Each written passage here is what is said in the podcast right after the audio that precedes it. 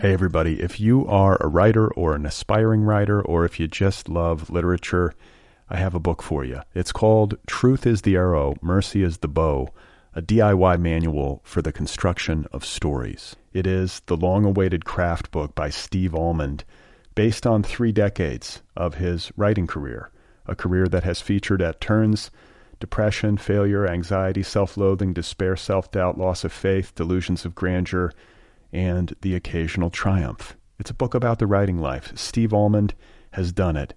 He has embraced it, the full catastrophe, and he has lived to tell about it. The Boston Globe says, quote, This isn't just a book about writing, it's a book about honesty.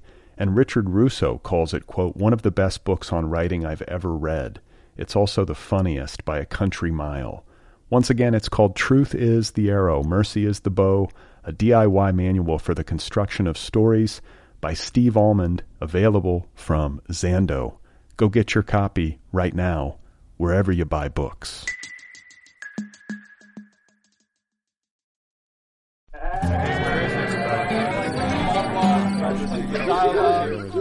Hello, hey, how are you? Welcome to the Other People Show. I'm Brad Listi, and I am talking to you from Los Angeles, California. It is good to be with you. I have a great episode for you today. My guest is John Keene. He is the author of a new poetry collection entitled Punks New and Selected Poems. It is available now from The Song Cave. This is a remarkable collection from one of our finest poets. John Keene is an acclaimed fiction writer, translator, poet, MacArthur Fellow, and I thought it would be a good idea to start things off by hearing him read a poem from his new collection. This is a poem called Serenade. I love you. Taxis honk and hum, stirring snow drunk Manhattan from its January slumber. Robins weave an April melody. I love you above the midday symphony of 18 million souls. Evening, July, and she whose body writes in the lyric of Tai Chi, I love you, upon the rain glazed village playground. Now night extends its raven hands to light the September moon's new lantern as sirens and cicadas serenade us. I love you. All right, that is John Keene reading Serenade, a poem from his new book entitled Punks. Just a remarkable poetry collection drawn from the span of John Keene's life, and it includes previously unpublished and brand new work. This is a book that shows great range. It is a musical book. It is a book that feels very much like a complete statement. It gives you a real sense of John Keene's life and times. It gives you a real sense of life itself. This is not a slim volume. It really packs a punch, and I greatly enjoyed it. My conversation with John Keene is coming up in just a bit. Today's episode is brought to you by Ecco Books, publisher of the novel Drowning Practice by Mike Meginnis, due out on March 15th. Drowning Practice tells the story of a mother and a daughter trying to save each other's lives at what could be the end of the world. This is literary speculative fiction at its very best. Kirkus calls Drowning Practice, quote, twisty and moving, an apocalypse novel that will keep readers guessing until the last page. And Matt Bell calls Drowning Practice, quote, the best new novel I've read in ages. That's Drowning Practice by Mike Meginnis, available now from Ecco Books. All right, so I do want to say some quick thank yous to some people who have pre ordered my new novel. Thank you to Brad Wojak, David Quigg, Sally Graham, Kelly Earl, Keely Thomas Morgan, and Rachel Shapiro. Thank you guys. I appreciate it. For those of you who are new to the program, I have a novel of my own coming out in May. It is called Be Brief and Tell Them Everything and I would love it if you pre ordered it. It really helps. And if you do pre order it and you send me a screenshot of your proof of purchase, I will send you a note in the mail along with uh, an official Other People sticker.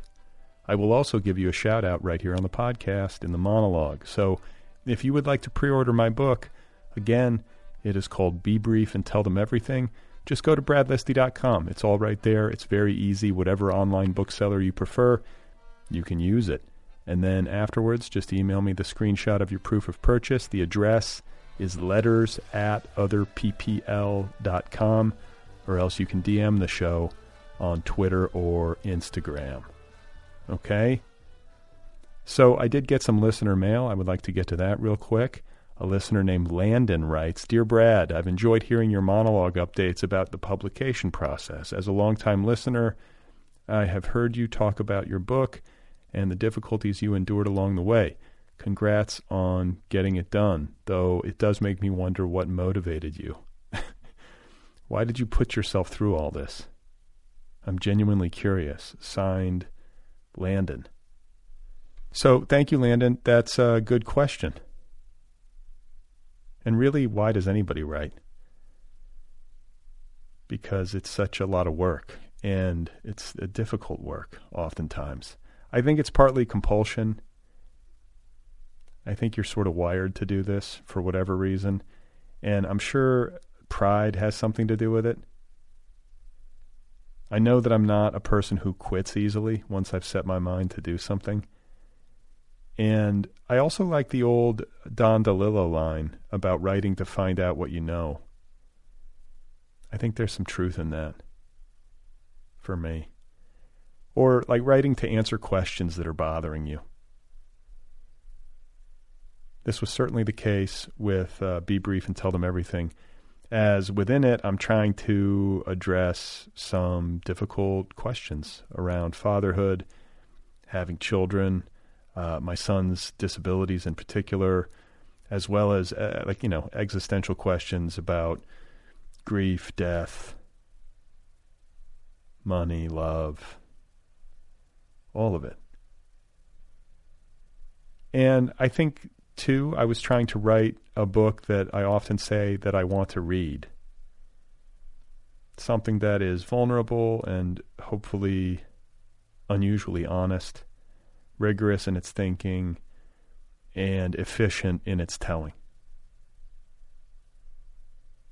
I was just trying to emulate some of the things that I enjoy as a reader, which I think is natural.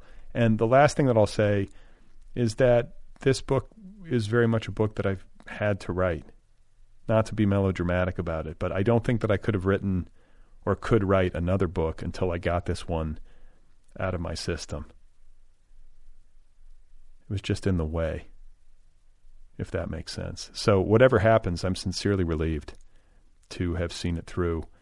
And I hope, Landon, that you and other readers enjoy it when it comes out in May. All right? So thank you for writing. One last time, the book is called Be Brief and Tell Them Everything, due out on May 10th. You can pre order it over at bradlisti.com right now. So today's guest, again, is John Keene, writer, translator, professor, and artist who in 2018 was named a MacArthur Fellow. In 1989, John Keene joined the Dark Room Writers Collective and he is a graduate fellow of the Cave Canem Writers' Workshops. I believe I pronounced that correctly. His other books include Annotations and Counternarratives, both of which are published by New Directions, as well as several other works, including the poetry collection Seismosis with artist Christopher Stackhouse, and a translation of Brazilian author Hilda Hilst's novel entitled Letters from a Seducer. Through the years, John Keene has received many awards and fellowships, including the Windham Campbell Prize, the Whiting Foundation Prize, the Republic of Consciousness Prize, and the American Book Award. He teaches at Rutgers University, Newark. It is a great pleasure to have him here on the program and to learn a little bit about his life and work. His new collection, once again, is called Punks New and Selected Poems. This is my conversation with John Keene. What is now called Punks had at its core an earlier manuscript, probably, I think, from the early 2000s. And the earliest version of it, I would say, it might have been even 1997. It was a finalist for, or no, no it wasn't even a finalist. It was at a uh, I guess it made it several stages into a, a poetry uh, competition, and then actually the more final version was a finalist for uh, the Cave Canem Prize under a different name. And there were several other projects that uh, kind of are woven into this final collection that I also sought to get published. But every time it seemed like I was going to get it published or I got, you know, uh, a green light of some sort, th- things fell through. So I actually had gotten to the point where I thought, okay, you know, I'll never publish these poems, you know, in my lifetime or, you know, other than in a little chapbook that came out uh, a few years ago from Seven Kitchens Press called Playland, which has about 15 of the poems here. But it so happened, I mean, you know, serendipity still exists. I mean, I knew Alan Felsenthal. I'd met uh, Alan some years ago and uh, had followed his press. I was a big fan. I, I, think I said to him at one point that, you know, uh, going to Song Cave's table at the New York Art Book Fair at MoMA PS1 was one of you know, kind of my highlights of, of visiting, visiting uh, you know, that that wonderful gathering every year. So anyway, he I he heard me read and he asked me if I had uh, if, if the poem I read, or poems I read were part of a collection, and I mentioned I think a little chapbook, and then he said, well, why don't you you know send me the manuscript? So uh, it actually took a couple years because when I looked at what I had, I thought, you know, I think I, had that sinking feeling that I'd had with the earlier versions of this the main manuscript and several, the several like sort of subsidiary manuscripts, which I call the kind of ghost books. But then finally, I think I was early last year.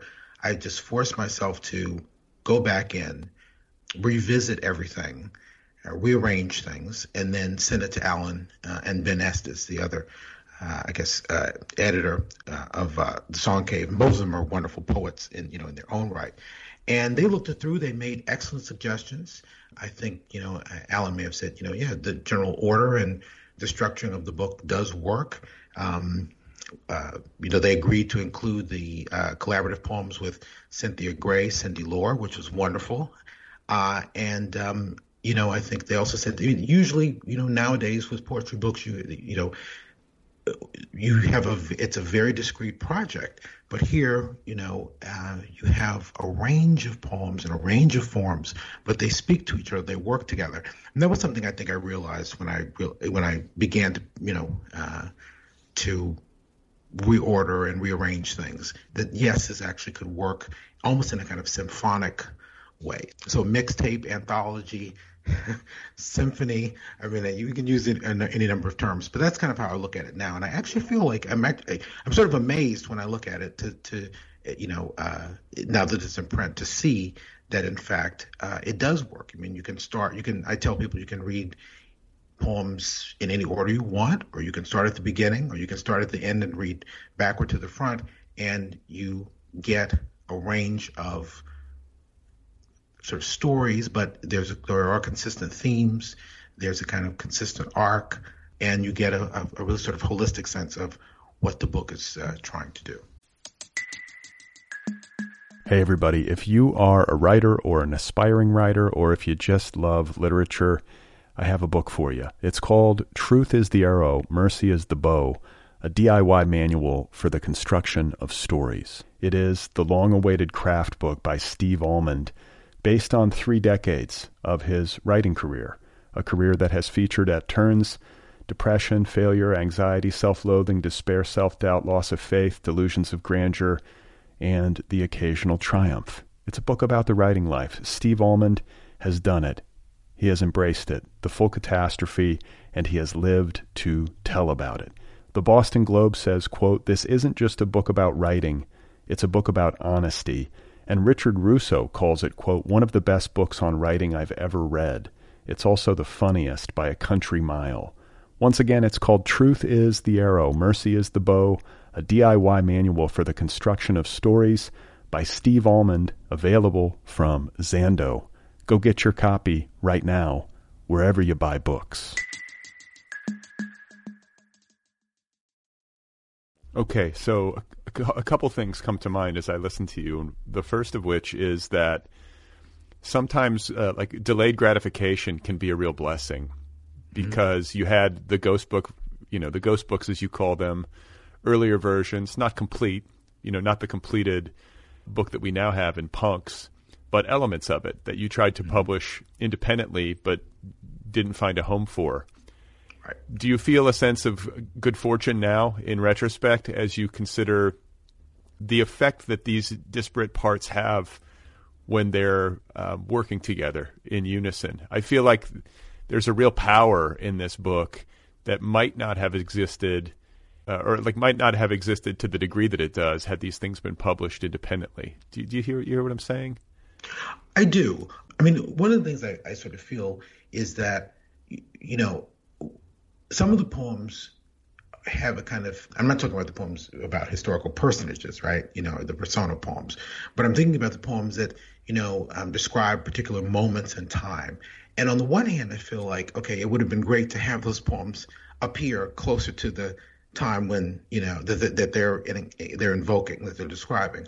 On the other hand, in a very sort of strange way, though we I feel like we're distant from those moments, and then in another way they're still with us, right? And so there's a power in in not forgetting them, right? So it becomes it becomes a kind of project of reclamation and memory, in addition to you know the kind of we think about the sort of descriptive and you know imaginative power that uh, poetry possesses. So so so in a sense, I mean, I think you know the earlier books would have been very different books, but together, and of course there are many poems. I think one of the reviews it was a beautiful review in uh, poetry on the poetry uh, website, and one of them noted that you know uh, sort of picked up that there probably were a lot of poems that were cut. And so that's I think also the case that there are many poems that you know are not here that would have made would have filled out those other books, but it's fine because what's here is what works, and yeah, it, it has a, a particular kind of impact uh, collectively, but also in terms of the individual poems. So this poetry collection uh, reads to me or delivered a, an impact that is not entirely dissimilar to how I feel after I've read a memoir and it's working more abstractly and in less of a linear fashion than the typical memoir does. But that was the feeling that I got. There was some feeling of like deep memory work, but also a feeling of completeness. There was just so much there. And I felt like I really got to know you as I read this poetry collection to a degree that, dis- distinguishes itself.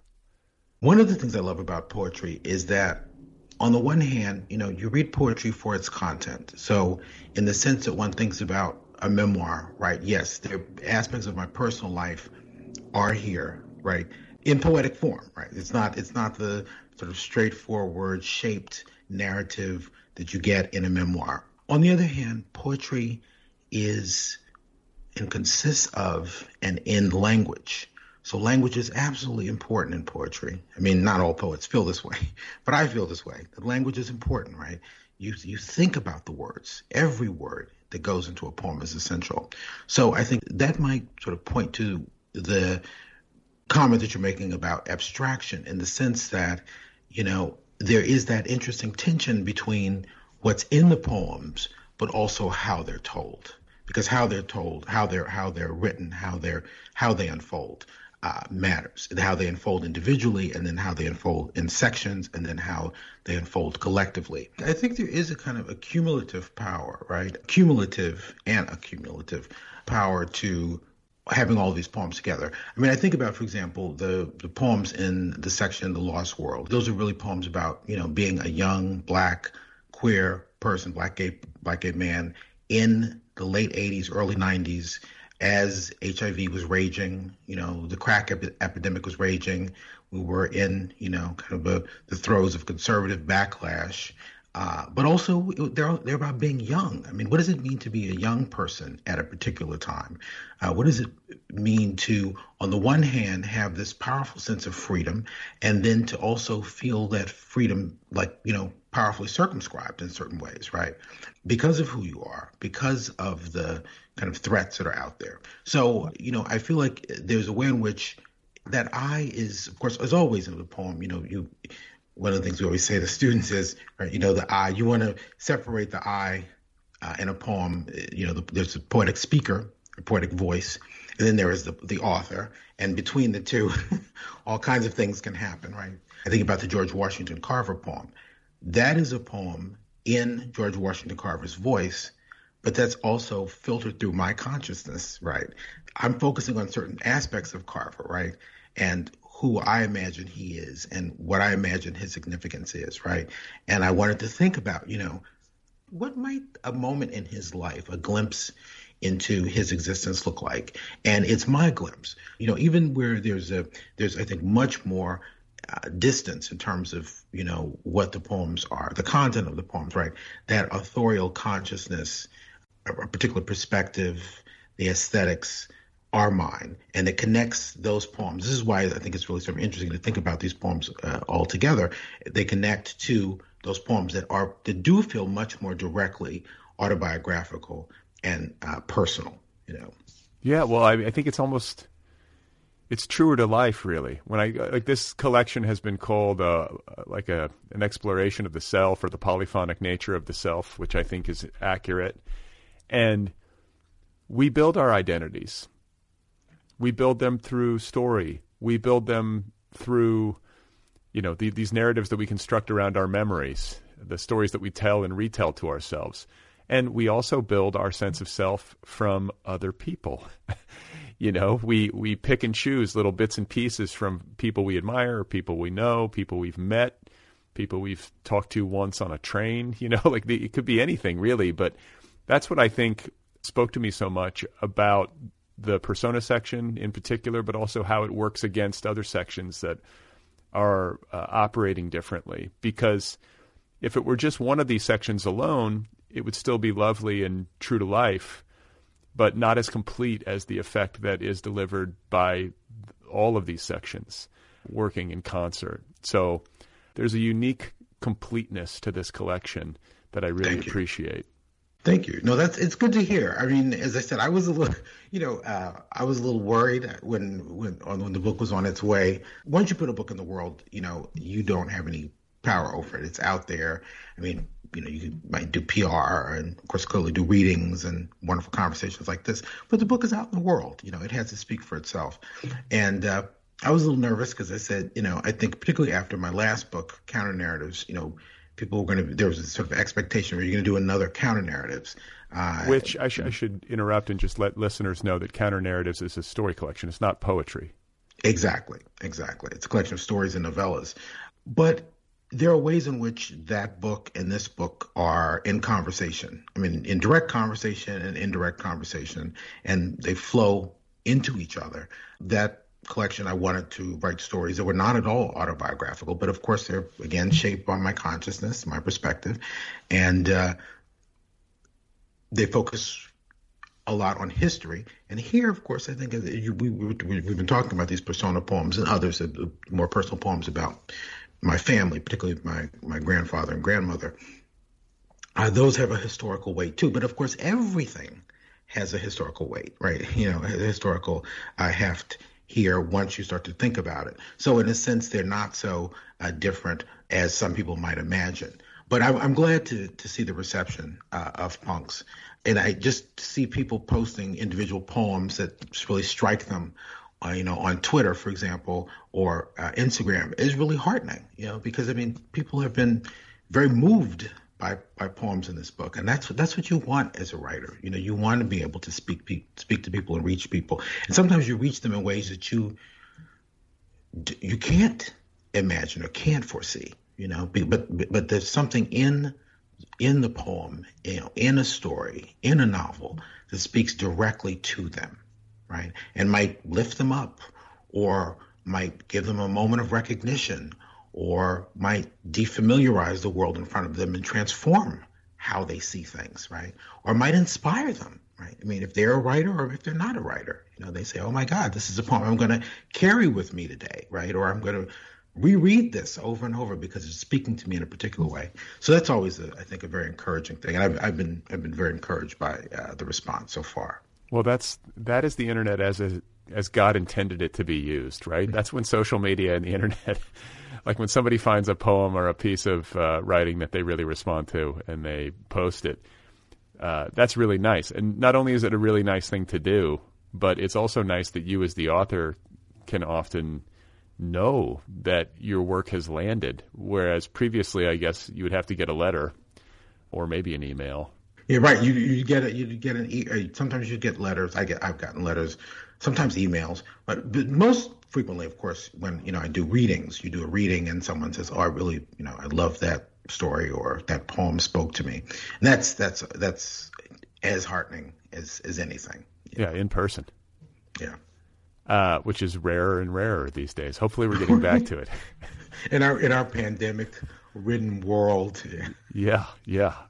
Uh, I want to talk to you about the title of the collection, Punks, and this word punk, which I did not know until I did a little research that it was also it was used or it has been used as a word for gay man. Yes. So in black vernacular culture, yes, it, if you call someone a punk or you say, oh, you know, don't be a punk or so and so is a punk, that uh, that can mean that they're gay. Of course, it can also mean punk the more basic sense of, you know, unmanly, not so much gay, but just you know not strong, weak. Of course, then then punk, you know, just about like hanging out in the corner like a bunch of punks is basically like you know out, like bad people, outlaws. And then of course there was punk rock and punk music, which was big when I was young, and so I, I you know, all of those things together resonated for me. So I said I would call this book punks. And I also love that you know every time people mention this book, they have to say punks, right? You know, because with, with the various shadings in you know uh, implicit in it. I, w- I should say that at one point I was thinking of calling it Sissies, but you know there, I think there have been a number of books, uh, Sissy, either titled Sissy or Sissies, and I liked punk and punks to me. You know, had as you mentioned, you know this this sort of added these added valences that aren't always apparent but either way, I mean, even even I think in a way, in a certain way, you know, the the the organization of the book is almost in a sense like I don't know, like a punk song or something, right? You know, it's like you know, it's not the usual. That's nice, neat. I mean, it's like you know, you got a you know one poem that's basically in all caps and you know is deeply informed by hip hop, and you got other poems that are you know like the one of the first poems that's in um, couplets, right? The rhyme in couplets. So, I mean, I feel like yeah, there's there's a punk spirit here, a punk in every possible, uh, you know, understanding of that term. And the photo, it's a beautifully designed book. Uh, so credit to uh, the Song Cave. It's a beautiful book to hold, you know. And the photo on the cover, I love as well. Can you talk a little bit about that? Is that something that you had a hand in, or is that something that the Song Cave found? Well, the interesting thing is, I actually found I had saved. I come across this photo and saved it. It's like several years ago. And, it's and by you know what? I, I don't mean to interrupt, but I, we should describe a little bit what it looks like for listeners who might not have uh, any kind of visual frame of reference. This yes. is a photo of two black Navy men. Are they sailors? They look like they're yeah, in, two black sailors. 2 mm-hmm. black sailors. One of whom is sort of smiling and making a silly face, sticking his tongue out. The other one looking at him with uh, affection, I would say, right? Right, both affection and a little bit of a side eye. Right? Yeah, yeah, yeah, yeah, yeah. Exactly. It's like some interesting, like kind of Mona Lisa almost, like like a combo because it's hard, it's hard to parse, but it's it's a it's a multitude of things. Right, exactly. Well, no, I loved it. I mean, they're, they're I guess they're navy blues and with the you know those wonderful little white uh, hats they wear, and one has his tongue out, and the other one right is looking at it with the side eye. But it's also there's there's an element of desire there. It's a, a, a I think a very queer photo. Alvin, it's by Alvin Baltrop, who was an amazing African American photographer. He's known for his portraits of um, New York gay, queer, LGBTQ life uh, particularly from I think the late '60s through the '80s, uh, maybe even the '90s.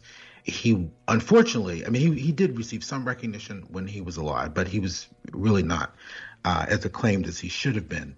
And I think when uh, Song Cave and I uh, settled on this photo, you know, they the, Alan may have had several. Alan Felsenthal, one of the editors, may have had several photos in mind, but uh, when we settled on this one, he approached the uh, Alvin Baltrop estate and uh, they were wonderful. They worked with the Song Cave, and I have this amazing cover, and I, I, love it. I mean, it's a wonderful book. I love looking at this book, you know, yeah. and I think a lot of people, a lot of people do too. So that's that's that's the other thing too. It's nice to have a book that's nice to look at. You know, it makes you, it makes people want to pick it up. It makes people want to open it up, uh, and you know, set it on a coffee table or on a bookshelf so people can see it. Now, the, some of the poems in the, am I, am I correct that some of the poems in this collection you were working on as early as in high school? No, no, no. I think I don't know where that came up, but no. The earliest, I think the earliest poems in this collection date from the time I was in the Dark Room Collective, uh, which would have been the late 80s, early 90s. So I joined the Dark Room. I went to Dark Room Collective started in 1988. What what is it? I, it was a uh, collective of primarily of young black writers, but also artists, musicians, journalists, interesting people that met at a um, house on 21 Inman Street in Cambridge, Massachusetts. A lot of uh, uh, sort of reports or discussions of us uh, say that we all were at Harvard, but that's not true. Uh, we, you know, some people went to Harvard, some people barely, you know, were in school, right? Anywhere. We just sort of gathered together, and actually, I should let me just credit the three founders: uh, Sharon Strange, Janet Lowe, Janice Lowe, and Thomas Sayers Ellis. They were friends. They lived in the house at uh, 21 Inman Street, and they went to James Baldwin's funeral and decided, you know, gee, we would love to be able to meet writers like Baldwin, right, while they're still alive. We would like to host them and have them share their work with the community. So it was, it was really geared towards the community. It was not part of any formal institution. That ethic of the collective was still in the air, you know, because this was in the late 80s. But of course, you know, many of the people that we had interacted with were products of the 60s and 70s, right? That was just, that was our, our childhood. And uh, so the, they started a reading series in 1988 and I went to I think every one of the readings in '88, and then I think I showed someone some of my artwork because I draw also, and some of my uh, writing, and they said, "Oh, you know, we'd like you to join the Dark Room." So in 1989, I joined the Dark Room, and I was primarily writing fiction, but there were a lot of amazing poets who were part of uh, the Dark Room, and so I also started writing. You know, I was writing. I had written poetry in high school and as a child, so I was also writing poetry as well. So some of the poems date from then, and then some date from a few years later when I went to what was called a, a workshop called the Cave Canem Writers Workshop in the late 90s. And this was after I published my first uh, book, Annotations. And the Cave Canem uh, Writers Workshops are dedicated to poetry. And it was a, a more organized, beautifully organized, I should say, workshop that originally took place during the summer it was founded by Cornelius Eady and Toi Derricotte, two amazing poets, and brought together black poets of all ages, right, and black and black broadly understood, so people from all over the uh, the black diaspora, for a, a summer workshop, and then it started to expand to workshops, you know, during the fall and spring, and uh, just you know they have a book they have a book prize, and now they have a series of prizes but it's just a really amazing gathering of people. And so I wrote some more of the poems uh, while at Canem, and then had been writing poems pretty much, you know, all along. So that's why you have a sense. I think there's a sense that yeah, some of these poems really go back a while, and some of them are fairly new. But yeah, I've been I, I write poetry all the time.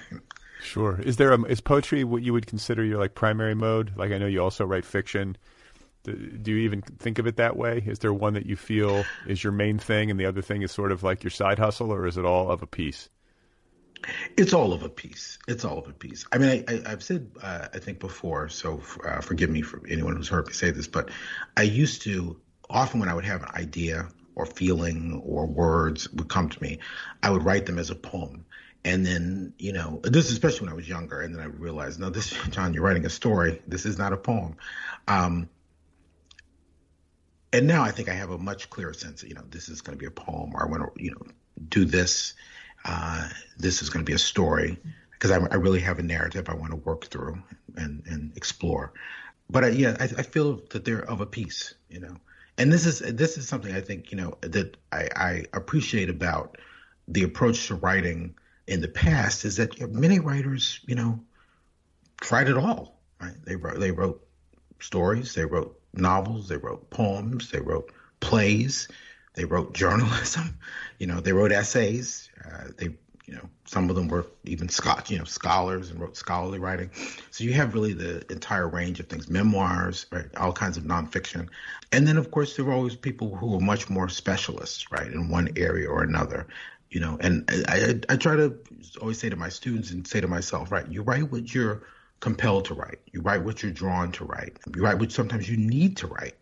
That's the important thing. And it's not, it might not, not always work or be what you were hoping for but there was a reason why you wrote what you wrote, and you know, honor that. You know, hold fast to that, uh, and just keep going. I want to talk to you about a theme in this book uh, that really stood out to me, and that is the this theme of survival. Mm-hmm. Uh, several of the poems deal with the AIDS uh, crisis of the late 80s and the early 90s. You can definitely feel echoes of it in multiple poems. There's also the issue of violence against black people, violence against queer people, and all that that entails. And then there's also, on a related note, and I don't know if this filtered in because I don't know how how recently you were working on any of these poems, but I couldn't help but think about what we've been living through with COVID and the way that COVID is an in the pandemic is an echo of the AIDS crisis, both in terms of its disruption to everyday life and also in the ways that it has impacted disproportionately people of color. So, uh, you know, uh, that's kind of a big question, but I just like would like to hear you talk about this theme of survival and the ways in which you're reckoning with it. That's a great, great question. So I think that right survival is a recurrent theme, and of course it makes sense as a black person living in this in this society. it's it's something I live with every day. I think it's important that you mention the AIDS pandemic its relation to, you know, COVID nineteen. I mean, one of the things that I think uh, is was very significant to me in 2020 when we first, you know, encountered COVID was the government's response, and it reminded me so much of what I recalled in the 1980s. Right, you know, this sort of dismissal of what was happening, the lies, the bumbling, etc. Okay, and it was very clear that people were dying, right? As dis- in disproportion in disproportionate numbers, black, you know, and other BIPOC people, right?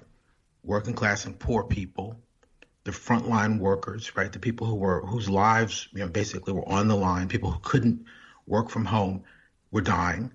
And there was this sort of strange I, am not even talking about the anti-vax people, you know, or the the people, the COVID denialists, but you know, from the government, this sort of strange kind of non-response or dis, you know, dismissal, playing it down, and it really felt like you know what I remembered from the early 80s, right? I, and I was in high school then, but I mean, it was very clear to me that you know, I mean, yes, researchers were taking this seriously, and the people who were dying from you know uh, AIDS were taking this seriously but the, the government, it was the government silence and inaction, and you know, so if I had a feeling of PTSD, and you know, that's something I think that like the question is, you know, how do you convey that, right? How do you convey that that that feeling of threat, that feeling of menace, that feeling of you know, a feeling of almost like bare life, right? But also, one of the things that I wanted to do in this book, and I, I, I kind of I want to stress this, is to suggest that alongside the portrayal of, you know, the struggle to survive, I also wanted to show moments of joy. I also wanted to show moments of happiness. I also wanted to show that, you know, a kind of sense of people thriving, right, in the midst of the worst, the very worst things, the, the greatest tragedies, right, that, that, that people didn't give up. We don't give up. I mean, of course, people, some people are crushed by, you know, the forces out there, right? But I wanted to show that there that this is this was more than just you know accounts of of of the most horrible things right that we, that we go through that I've gone through that we all go through that black people go through. And to say that yes no we we we still have this incredible capacity for love to appreciate the world to experience joy particularly with each other right? Same same with you know LGBTQ people that it's not all doom and gloom you know so i so i maybe that's a kind of roundabout answer to what you asked but but i i, I have thought about this a lot you know because again uh, someone had asked me i think um, about uh, the question of elegy right and I, I realized, of course, there are a number of elegies in here, but I didn't want this to be a book that was simply, not simply, but was a just but a collection of elegies, right? There's an elegiac tone, elegiac tone uh, in aspects of this book or you know, places in this book, but it's not only a collection of elegies, right? It's it's a collection of a range of sort of possibilities of, of how one might portray a life and lives, right? How one might portray experiences, right? And you know, I wanted to draw on a range of poetic forms, right? Poetic genres and forms uh, to do that. Well, and if you're exploring the subject or the theme of survival, you know, elegy might be part of it, but celebration is part of uh, our coping strategy as well. I right. mean, if all we're ever doing is mourning, it's going to be pretty difficult to survive. And sometimes I think there's something heroic, uh, like particularly heroic, about finding reasons to be happy or finding reasons to celebrate and cut against whatever forces out there might be bearing down in dark ways so I don't know. I think like again, it gets back to this feeling of completeness and this feeling of having been given from your perspective a pretty total picture. Oh, look at your cat sniffing the microphone. yes, this cat is make, has to make an appearance, uh, and now yes, she is sniffing the microphone. And as you see, what kind of what's her name? Her name is Cammy. Oh, hi, Cammy. Yeah, but yeah, I don't know. I just I, I find I find that again more true to life to have these more celebratory moments captured and countenanced against the more elegiac or somber images or poems or moments. And when they reflect off one another that it's it, there's it delivers a sense of heightened power.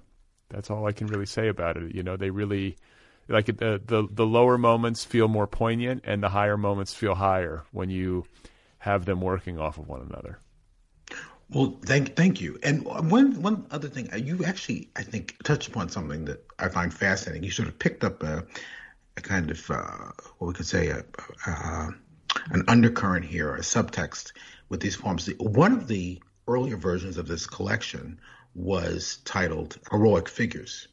And I thought about it. I said, you know, with this, should I, should I keep heroic figures? And I thought, no, I'll just go with a simpler one word title. I actually love one word titles. Just let me just put that out there. But uh, though it's new and selected poems, so it's actually several words. But I also thought, you know, punk. What if, what if, what if I think about punks as heroic figures, right? What does that mean, right? Punks in all those possible meanings, right? So in a sense, that idea of uh, of a certain kind of heroism runs through, right? And I also one of the things I've also often thought about is, you know, I know in you know the United States there's this there's a vogue for there's a you know endless fascination with and desire for superhero stories. And i think you know the, the superheroes are all around us right? Uh, doing the most interesting extraordinary things. And one of those things is surviving you know to survive in this society and be able to live and function and do and you know i mean that's that almost takes a for so many of us a super heroic effort. Well yeah and that heroism can be uh, can be found in somebody willing to go out dancing, mm-hmm. like right. in the in the midst of the AIDS uh, crisis, for example, or people trying to find love, uh, right. you know, and trying to connect with one another, despite the fact that we're all going to die, or that you know death is near, or society does not approve or this you know the, or the very fact of our connection could be dangerous to us you know i'm thinking in particular of queer culture right. uh, and then also i think of the persona section and i think of these great artists or athletes or scientists that you're channeling who, despite the societal pressures bearing down on them, made great art and found deep meaning in their lives. I think too of one of the most moving poems in the collection for me, which is the poem I believe entitled Pulse, which is mm-hmm. dedicated mm-hmm. to the lives lost at the Pulse nightclub in Orlando several years ago in that horrific shooting. There again, people going out dancing and demonstrating a kind of heroism, particularly when you consider what, like what they were up against and how they lost their lives in a hail of bullets shot from a gun by somebody who didn't believe that they even had a right to exist or who was so disturbed by them that you know he chose to put an end to all of their lives so i don't know it's just it, i guess the point is that this kind of heroism that we're talking about manifests in every section of the book and in a number of ways Exactly, exactly. I mean, and I would say that Pulse poem is a, one of the newer poems, probably the new, one of the newest poems uh, in the collection. And I wanted to to think about that, and I thought about you know how do how do you memorialize people who are killed just for being who they are. I mean, and that's of course that comes back to that comes back to kind of you know one of the themes that runs through, through you know throughout uh, this entire collection. But they they were they went out dancing, they went out to hang out, they went out to enjoy themselves. They were predominantly Latinx, I believe, and and and black, and they never thought that they would never come home. Their loved ones never thought that they would never come home. But this is, you know, it also sort of points to kind of the larger, as I was saying, societal violence, you know, we live in. This is a country that's deeply shaped by, I know this is considered controversial by some people, but it shouldn't be, deeply shaped by, you know, racism and white supremacy and settler and extractive colonialism, right? You know, we live in an empire, right, that, you know, enacts violence all over the world and within its borders, right? And these violences take many many forms, right? They manifest themselves in many ways, right? And um, you know the the violence against uh, you know people of color, BIPOC people, anti-black racism, the violence against LGBTQ people, right? It's all of a you know it's all of a piece, right? So I thought with this poem, right, you know, the, maybe the, the best way would be to think of a collective we these voices of the living and the dead, and to portray them through just who they are, what they wear, what they do, what they hear, how they feel, right? What they listen to, and what echoes of all of this are with us after they're gone. Could I ask you to read that poem? It seems like such a nice time to have you do that so that listeners can get a, a more complete picture of what we're talking about. Sure. Pulse. For the 49 murdered and 53 wounded at the Pulse nightclub, Orlando, Florida, June 12, 2016. We are the quiet street hours before doors open we are the first words and the parting ones. We're the cologne and perfume selected for tonight alone. We're the fragrance of soap, Vaseline, shea butter. We are the pressed polos and tees, the freshly laced kicks. We are the pants just out of the dryer, the sweater that fits. We are the glances, the stares, the winks. We are the close cut, the Caesar, and tight fade. We are the crucifix, beads, and cowrie shells. We are the knockoff watch and the 14 carat chain. We are the cordon and the gathering line. We are the sachet and the strut and the swagger. We are the foundation, mascara, and blush. We are the eye blink, the heartbeat, the hush. We are the oil glistening in locks, ponytails, and fros. We are the piercings from eyebrows to tongues to noses. We are the mouth spray, the breath mints, the gum. We are the bustier, the suspenders, the garters. We are the shades that never come off.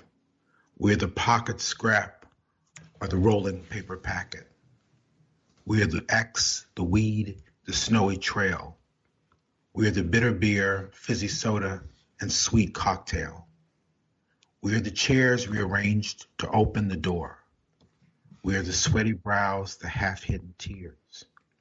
We are the gleam of smartphone screens. We are the small talk, the banter, the laughter. We are the claps and the clapbacks. We are the wigs on too tight or just right. We are the improvised steps, the smoothest moves. We are the dances that precede the groove.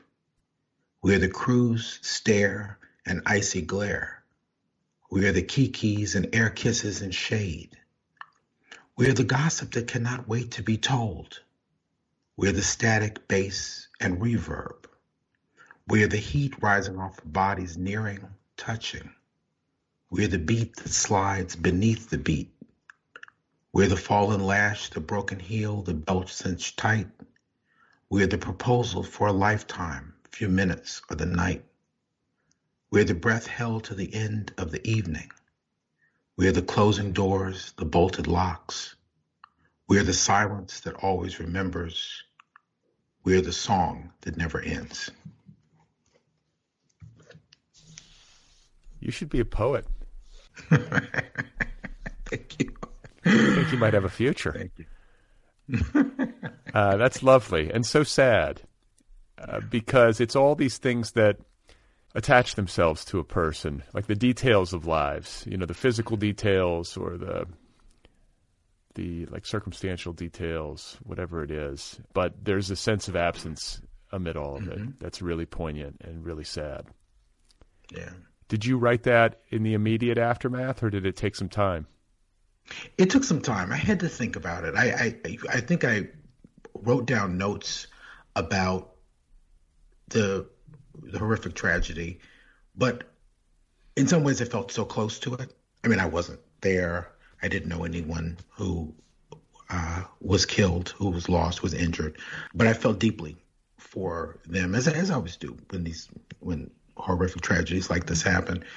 But I felt in the sense too close to it, and I felt like you know there's a way in which I mean some people can you know process things very quickly and write about it. And I, I honor those people. I think it's, a, it's an amazing gift to be able to do that. Uh, but I, it took me a little while. I had to sit with it and then figure out, well, how do you write about this to honor, uh,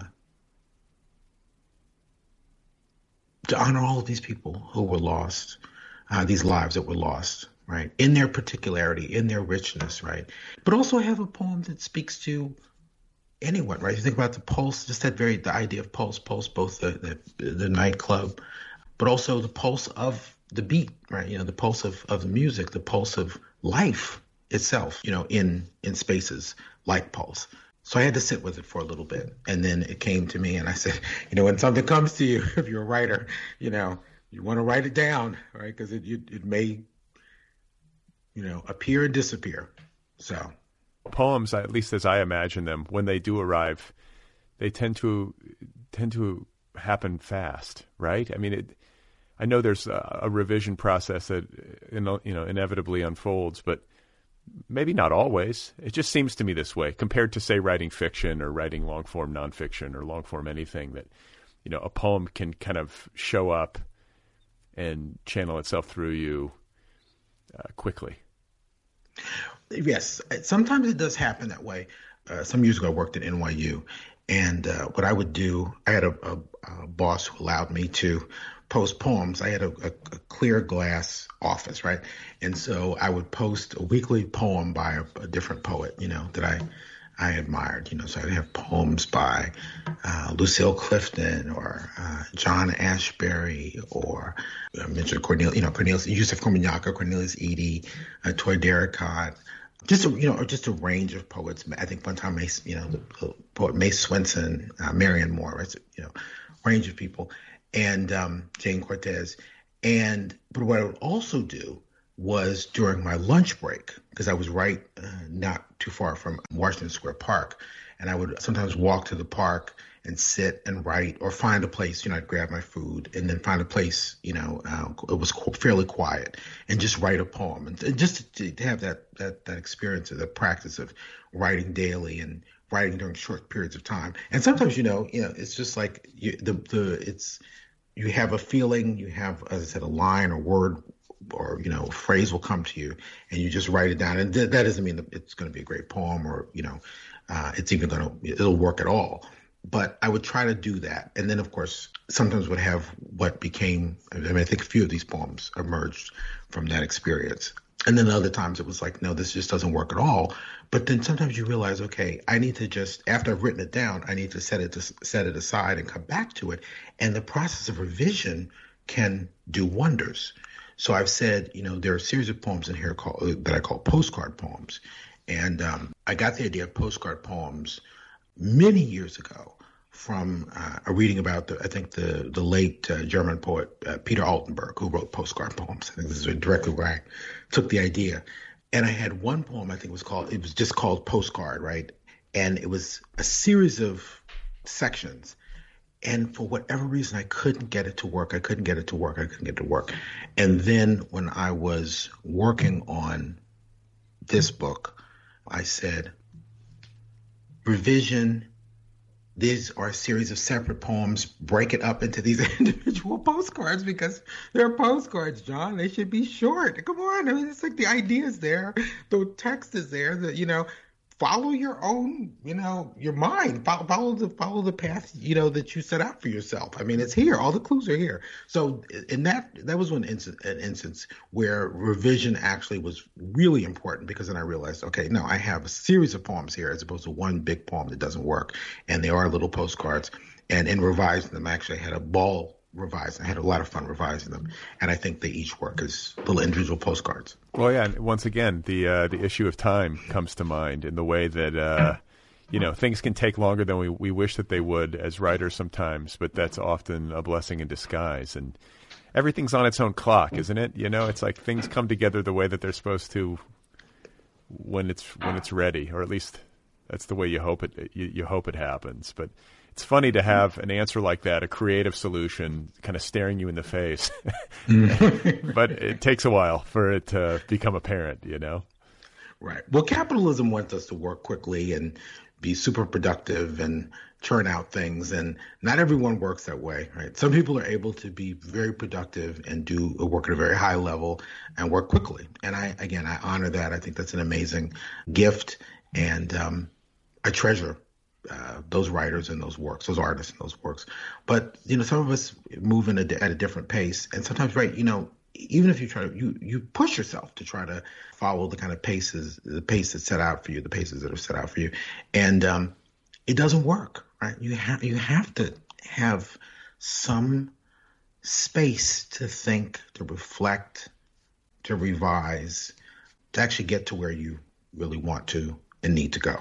I want to ask you a little bit more about your process. You know, you talked about hanging out in Washington Square Park with your notebook and writing a poem, and I think this this sounds a little bit like an apprenticeship mode. Like you know, you're learning how to do it, and you're also learning the kind of muscle memory of just sitting down to write on a regular basis and trying to write poems. But mm-hmm. when you reflect on your body of work and the way that you get the work done uh, are there some consistent elements you can point to, like everything from like like practical stuff, like schedule, to more aesthetic concerns? Like, do poems typically occur to you or begin with a word, a line, a feeling? Like, just so that listeners at home who might be uh, poets or aspiring poets themselves can get a sense of how you actually do it. Well, I don't have a set schedule for writing, particularly writing poetry. I mean, with fiction, I feel like I have to, you know, dedicate time to it because it takes a while, uh, and I'm a slow writer, so I really do have to. I mean, it just it. I wish I could write fiction more quickly. So often with poems, you know, I feel like you know, and over the years, I just feel like I've always been writing them kind of in the interstices of everything else. But one of the things I do try to do consistently still is, you know, keep a notebook, write in my notebook, just jot down all kinds of things phrases. Like, like I said, feel, sometimes you know poetry emerges. Poetry is a a uh, technology of feeling, and it emerges from feeling. And uh, so one of the things that I try to do, right, is if there's a particular feeling or mood, you know, that kind of comes over me, I try to write that down, right? Lines, you know, language itself. Poetry is built up of language, so I try to you know, record interesting words, lines from other poets are always inspirations. And other poets' work is an inspiration. So whenever I'm reading other people's poetry, I take notes in the margins of their work, and then sometimes we'll take notes. Uh, often we'll take notes in my own little notebook, you know. And sometimes, you know, you just think, wow, this person is a really great poet. You know, I'm so glad I read this person. You know, and then of course when you, you know, set their book aside, you realize, oh my God, not only did I love this book, not only, you know, did I appreciate their prowess as a poet, but actually it's got me thinking and it's got my mind working about, you know, what I might do. I also do things like I like little poetic exercises. I do this with fiction as well, you know. So try to write a poem that is nothing but uh, metaphors, or try to write a poem that's nothing, uh, you know, that basically that uses anaphora, where you have, you know, repetition. So just to give you one example of that, I have a poem in here that I actually asked the editor, can I include it? You know, would it would it would it work? And uh, they said, yeah, we, we think it'll work. And I was like, huh, okay, you know. But I, I had sent it out to try to get it published. It's called Gift, and it includes the anaphoric statement I enclose, right? So it's a gift. It really is a gift to the reader. And um, just playing like that, like what do you come up with if when you when you use a very simple tool like repetition or you know the various tools of rhetoric, right? I think when I was at Cave Canem, I wrote a poem. I realized that you know that when you repeat the words at the end of a line, it's called epistrophe, which to me, I was associate with that famous composition by Thelonious Monk. So it's like, oh wow, epistrophe, you know, the think, right, right, this this wonderful, you know, syzygy between epistrophe, Monk's epistrophe, and epistrophe, this particular type of repetition. And I wasn't the poem didn't work, but I just love like that kinds of that kind of play, that those kinds of play. So I think you know one of the things I also try to do, and I would urge all poets to do this, is just play. You know, allow your mind to to be open and free no matter what you're tackling because sometimes you know you, that might be the route to figure out how to write something even something very very serious like that pulse poem through through through allowing your, your yourself to, to to open up and and uh, take any approach even approaches that you otherwise wouldn't take so quickly, I just want to clarify. Uh, you mentioned Cave Canem, and I know we talked mm-hmm. about the Dark Room Collective earlier. Are, are, those two things those those are two separate things, or are they yes. related?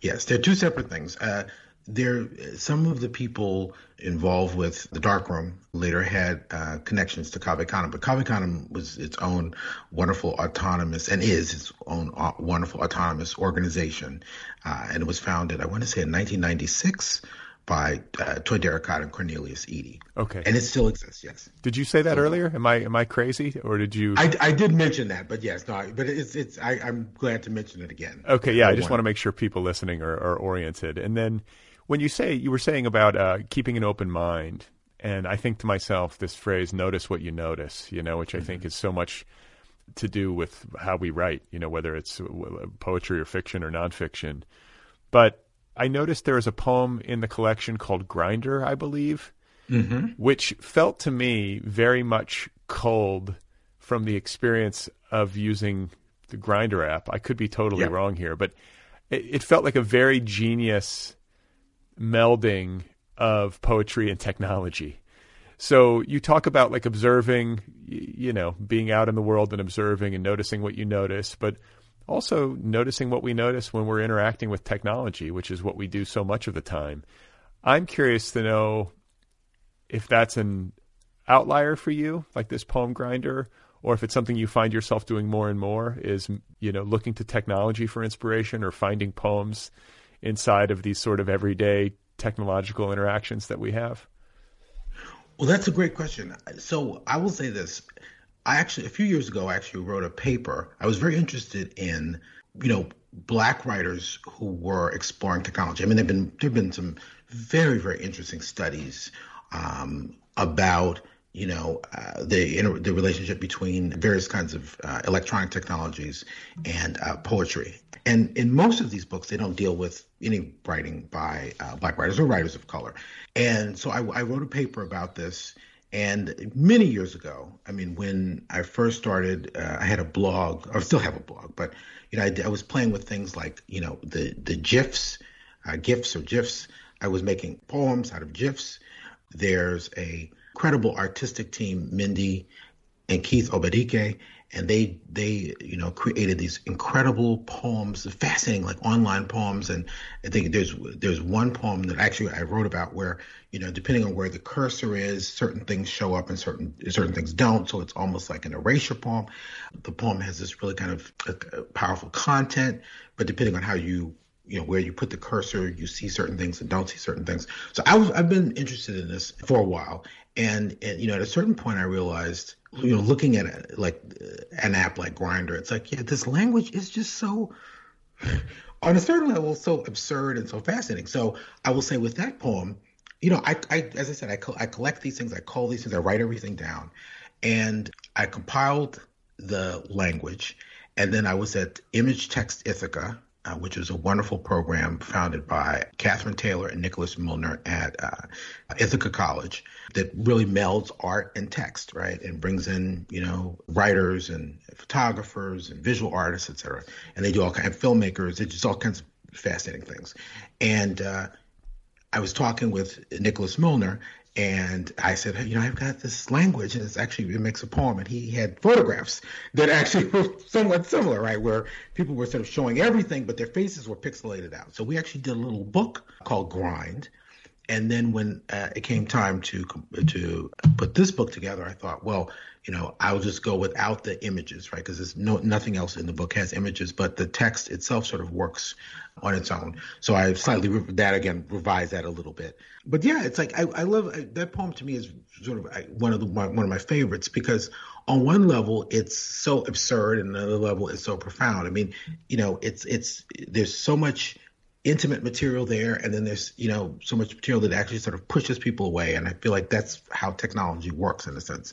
You know we feel sometimes so close but then of course yeah it's it's also so mediated right? So i feel like that poem captures that experience. Yeah i mean i mean i'm not somebody who's used Grindr but it felt familiar to me. I was like oh yeah i recognize this. I mean there's something right, about Grindr the, Tinder all of it yeah. whatever it is you know the self-presentation of the internet and the way that we build self on the internet and I think, interestingly, from a writerly perspective, the way that these different technology platforms engender their own culture and their own dialects almost. The users of these platforms generate this stuff and it becomes like the lingua franca among different mm-hmm. users of these sites, you know, and I find myself adopting them. You know, you, you kind of just do it intuitively, but it's very interesting from a poetic or writerly perspective to take that stuff and then to try to reconstitute it into a poem. And that one was great because it's like really sad but also really funny.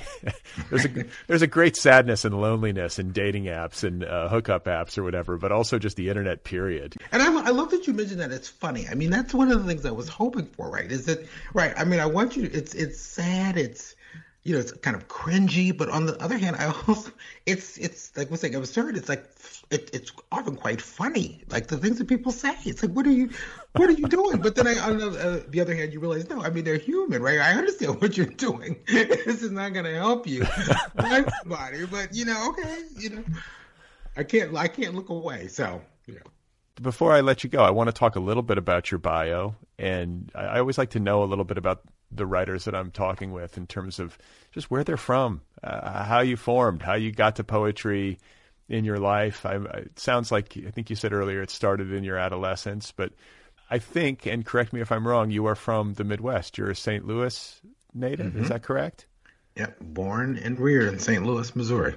Okay, so I'm a Midwestern guy too. I was born in Milwaukee, but divided my childhood between Milwaukee and Indianapolis. I can remember class trips to St. Louis when I was a kid, and St. Louis wow. was sort of exotic. Like like the, the the the arch in St. Louis was like the Arc de Triomphe as far as I was concerned. You know, like.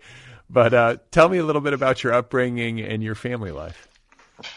Well, I was uh, born uh, in St. Louis, Missouri and my parents were born there.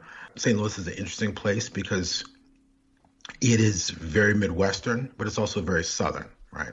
So you get that. Uh, it's a really fascinating combination. Kansas City is somewhat similar, but Kansas, Kansas City, I feel like is is a little bit more Western, right? And you know, other cities are, are like Chicago. I mean, Chicago is a, like a and St. Louis have commonalities. Milwaukee and St. Louis have commonalities. But yes, you, you really get that feeling of uh, both the Midwest and the South in St. Louis. And I should say, too, uh, that speaks to me very directly because I always try to emphasize this when I'm telling people about the part of my youth that unfolded in Indianapolis. Mm-hmm. That, too, has a very Southern vibe. Uh, yeah. and I say this with some authority because my parents are from Louisiana. Mm-hmm. And so I was keen, you know, I had my familiarity with it there. It's it's like yeah, you know, these places like latitudinally are pretty far north, but there's Southern culture in a place like St. Louis. There's Southern culture in a place like Indianapolis, in right. ways that there is not for Chicago and Milwaukee. I feel like those are fully Upper Midwest, you know, right. but it's definitely got Southern flavor. Right, and well, and I would say, like you know, if you look at the black communities in almost all of those cities, and, and this includes Cleveland, uh, you know, Cincinnati, right? You know, it, the the Great Migration transformed these cities, right? Detroit, it transformed these cities. So, you know, everyone I knew had relatives every black person at least I know who you know had relatives in the South, right? You you grew up in St. Louis, but you had relatives, you know, uh, in Arkansas and Mississippi, uh, Louisiana, Tennessee, and then of course, you know, even in Chicago, the South Side of Chicago, you know, a huge portion of the people in the South Side of Chicago come directly from Mississippi. Their their ancestors came from Mississippi, so so that actually sort of shaped the culture profoundly. I would say, you know, I grew up in, was born and grew up in the city of St. Louis. And then at a certain point, my parents moved to the suburbs. So I also had a suburban, you know, childhood and adolescence. I had both. I was raised Roman Catholic. Uh, As was I. Yeah. Milwaukee, St. Louis is very Catholic. They're both very Catholic cities. But I had, you know, relatives who were not Catholic, like my grandparents.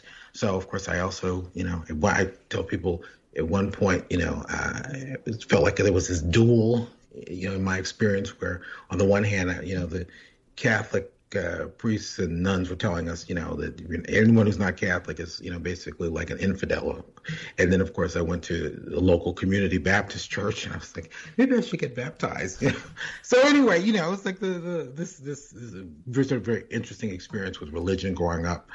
I drew uh, before I ever wrote anything. I was drawing at 18 months old, and I still draw from time to time. I was one point I figured out you know how to draw with my finger on my phone, so I had like a whole these little drawings I would you know do when I was commuting, and I, I was writing when I was very young, writing poems, uh, you know, my own little stories and things like this, and uh, wrote all through junior high, high school, college, and then after college.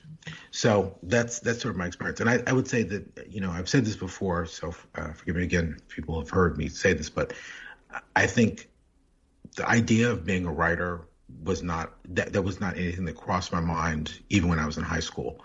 And there were of course famous writers who had come from St. Louis, but the idea that you know I could be black and be a writer, even though uh, you know I was as a child introduced to like this amazing corpus of black culture. This was during the 1970s, you know, during that period of very sort of pro-black period, uh, the period coming out of the black arts movement.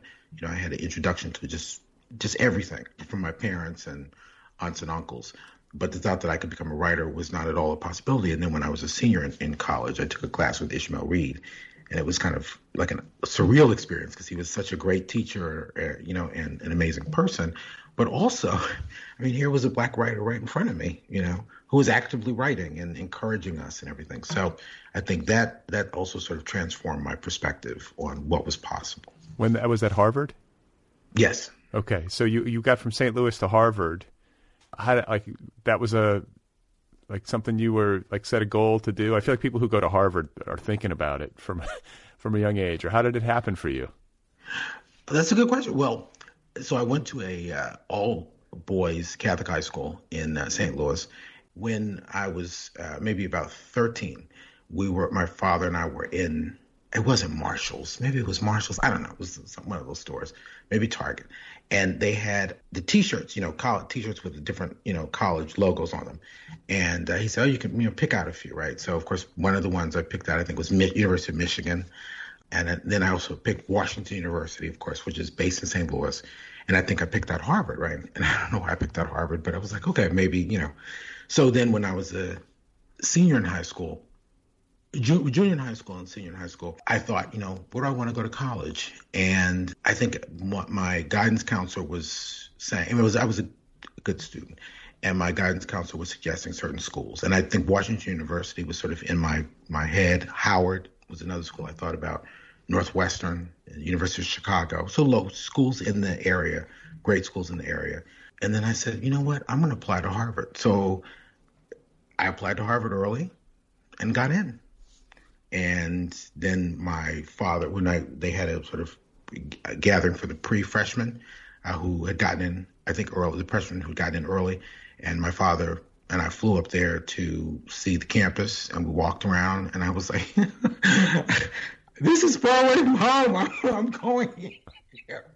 So yeah, so I and I got you know some scholarships to go. Although I mean, it's a very different situation now than then because it's a lot more expensive now. But you know, given my parents' salary, they they didn't make a lot of money. You know, I would have had to pay nothing. Whereas back then, you know, I still had to take out loans and things like that because Harvard didn't cover. You know, even if you didn't make a lot of money, they didn't cover everything. So, but yeah, that's where I went. Wow. And it was w- wonderful aspects of it and not so fun aspects of it, but yeah, I'm glad I went. And Ishmael Reed changed your life when you were a senior. Yes, yes, he was. He was a remarkable teacher. I mean, I had many, many great uh, professors, but he was, uh, I would say, probably one of the most amazing because he was so encouraging, you know, about everything. And what about your queer identity? Uh, growing up in the Midwest, you say, I mean, I hear Catholic boys' school and just being in the Midwest and in that era. Was this something that you were open about, or was it something that came later? Oh yeah, no, it was. I think it was when I got to college. I think you know it. You, I don't think I would be surprising anyone to say that, you know, being like openly gay, queer, bi, trans, in the 1980s, you know, in the middle, anywhere, right? Right. Well, you know, even you know, it, anywhere at any age was was an easy thing. I mean, because of course this was the Reagan era, you know, and this was the era like when you know when when I was maybe a, a sophomore in high school was when the first reports of AIDS uh, came out. So of course there was a huge homophobic backlash. I think was, I was very aware of it at the same time, you know, you, as a young person, I think, you know, I said I'm going to sort of explore, and so, you know, it, we didn't have the internet back then. I mean, it, it makes me sound like I'm like 100 years old, but you know, you go there were places. Louis, where you could go read magazines, you know, gay magazines, not like sex magazines, but just you know, like. Uh, like the New York, what was it? The New York Native. I think that was one of the magazines. Uh, Christopher Street was another one, right? Places that sold those, and then just sort of kind of slowly realizing there was like you know a gay queer you know demi-monde in St. Louis and in Boston you know that that sort of beneath the surface of what you saw there was this there was this whole other world of these other worlds so but yeah I think I, I had to that was one of the reasons I think it was good to get away from home which is the you know I, thing I always say just for young people overall is just you know finding places where you can be yourself is really really crucial right? Where you can sort of thrive. And even i think even in college and i think there was you know harvard at the time the the lgbtq i don't know if the q part was there yet but the lgbt student organizations were active but not like they probably would be today. Uh, but i think it was it was a it was a very interesting time uh, to be a young person and particularly young you know young gay person, young queer person. Right? Well, this conversation, I think, is going to end close to where your poetry collection begins, which is in those early days and in Boston and in the 80s and 90s. I have so enjoyed talking with you, and I want to congratulate you again on this collection, which feels like a life's work to date in many ways and contains so much. So kudos to you. Thanks for your generosity and conversation and for spending time talking with me. I really appreciate it. Thanks so much, Brad. It's been such a pleasure. All right. That is John Keene. And his new book is called Punks New and Selected Poems, available now from The Song Cave. You can follow John on Instagram. I believe his handle over there is at JS Theater. For more information on his book, just go to the Song Caves website. It's the-song-cave.com. One more time, the book is called Punks. New and selected poems. It is excellent. Go get your copy right now. This podcast is offered freely. Did you know that? Every single episode, the entire archive is available to you, the listener, for free. It's a listener supported show, so if you like this show, if you listen regularly, if you get something from it, I hope you will consider supporting the show over at Patreon. You can do that for as little as $1 a month. The web address is patreon.com slash otherppl pod. Patreon, P-A-T-R-E-O-N dot com slash otherppl pod. There are different tiers, different levels of support. $1 a month, $3, $5, $10, and so on up the scale. As you move up that scale, you can get stuff a t shirt, a tote bag, a coffee mug, a book club subscription. I will write you a letter. I will sing you happy birthday. Patreon.com slash other PPL pod. Don't forget, too, if you would be so kind, to pre order my new novel, Be Brief and Tell Them Everything. Just go to bradlisti.com. Everything is right there.